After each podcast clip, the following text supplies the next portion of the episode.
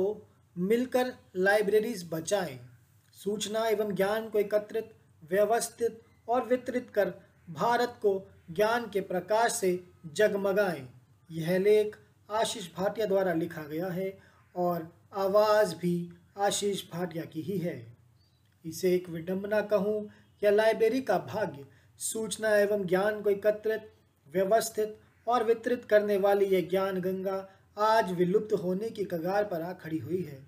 ज्ञान की यह निर्मल गंगा न जाने कितनी शताब्दियों से ज्ञान की खोज में निकले पथिकों की ज्ञान की पिपासा को शांत करती आ रही है। इस ज्ञान की गंगा में डुबकी लगाकर न जाने कितने ही व्यक्ति अज्ञानी से ज्ञानी और ज्ञानी से महाज्ञानी बनते जा रहे हैं। पर आज इस आधुनिक युग का दुर्भाग्य देखिए कि आधुनिकता की मोह माया से मोहित होकर इस ज्ञान गंगा के भविष्य पर ही सवाल खड़े किए जा रहे हैं। और आज ये समाज पर एक बोझ नज़र आ रही है। हर देश, हर भाषा, हर संस्कृति और हर पल इस संसार में जन्म लेने वाली सूचना और ज्ञान को बिना किसी भेदभाव के अपने अंदर समा लेने वाली इस अद्भुत ज्ञान गंगा की आवश्यकता पर ही आज आधुनिकता के काले बादल मंडराने लगे हैं। ना जाने कितनी ही कठिनाइयों से निकलकर हमें ज्ञानवान बनाने के लिए 21वीं सदी तक अपनी गोद में ज्ञान को लेकर बहने वाली ये ज्ञान गंगा आज 21वीं सदी के अति आधुनिक समाज की आँखों में चुभने लगी है।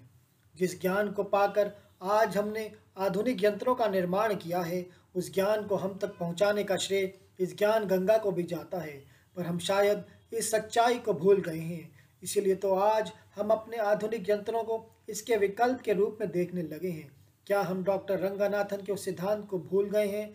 जिसमें उन्होंने कहा था the library is a growing organism library यानी पुस्तकालय, नामक यह ज्ञान गंगा हमेशा से ही नए से नए यंत्रों के माध्यम से ज्ञान का वितरण करने में विश्वास रखती आई है। लाइब्रेरी का उद्देश्य हमेशा जल्दी से जल्दी सही सूचना और ज्ञान को, उसे जानने की इच्छा रखने वाले तक पहुंचाना रहा है। अपने इस उद्देश्य को पूरा करने के लिए यह कितनी प्रतिबद्ध है? यह इस बात से ही पता चलता है कि सूचना और ज्ञान के वितरण के लिए प्रयोग में लाए जाने वाली सभी आधुनिक माध्यमों को इसने अपनी दिनचर्या का हिस्सा बना लिया है।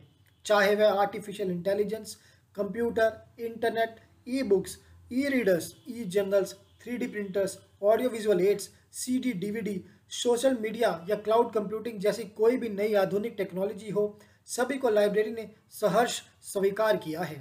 हाइब्रिड लाइब्रेरी डिजिटल लाइब्रेरी या वर्चुअल लाइब्रेरी सभी नए नामों को इसने बदलते समय के साथ अपनाया है। ओपन एक्सेस की अवधारणा को भी डॉक्टर रंगानाथन ने बहुत ही पहले समाज के समक्ष प्रस्तुत कर दिया था। लाइब्रेरी एक ऐसा सामाजिक मंच है, जहाँ पर हर देश, भाषा और संस्कृति के लोग मिलकर अपने ज्ञान का आदान प्रदान कर सकते हैं एवं अपने विचारों और ज्ञान को ओपन एक्सेस के माध्यम से आज की उच्च तकनीक द्वारा दूसरों तक तेज़ी से पहुँचा भी सकते हैं।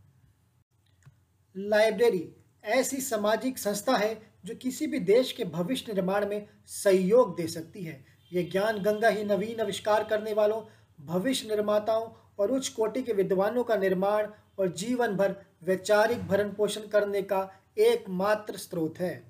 कहीं हम लाइब्रेरीज, पुस्तकालयों की ओर ध्यान न देकर भारत के भविष्य से खिलवाड़ तो नहीं कर रहे, कहीं हम आने वाली अपनी भावी पीढ़ी को इस ज्ञान गंगा के ज्ञान रूपी अमृतपान से दूर तो नहीं कर रहे। आज इन सवालों का जवाब अगर विद्वानों ने नहीं खोजा तो मुझे आशंका है कि भारत भविष्य में कहीं दूसरे देशों के मुकाबले सूचना और ज्ञान की दौड़ में पिछड़ ना जाए।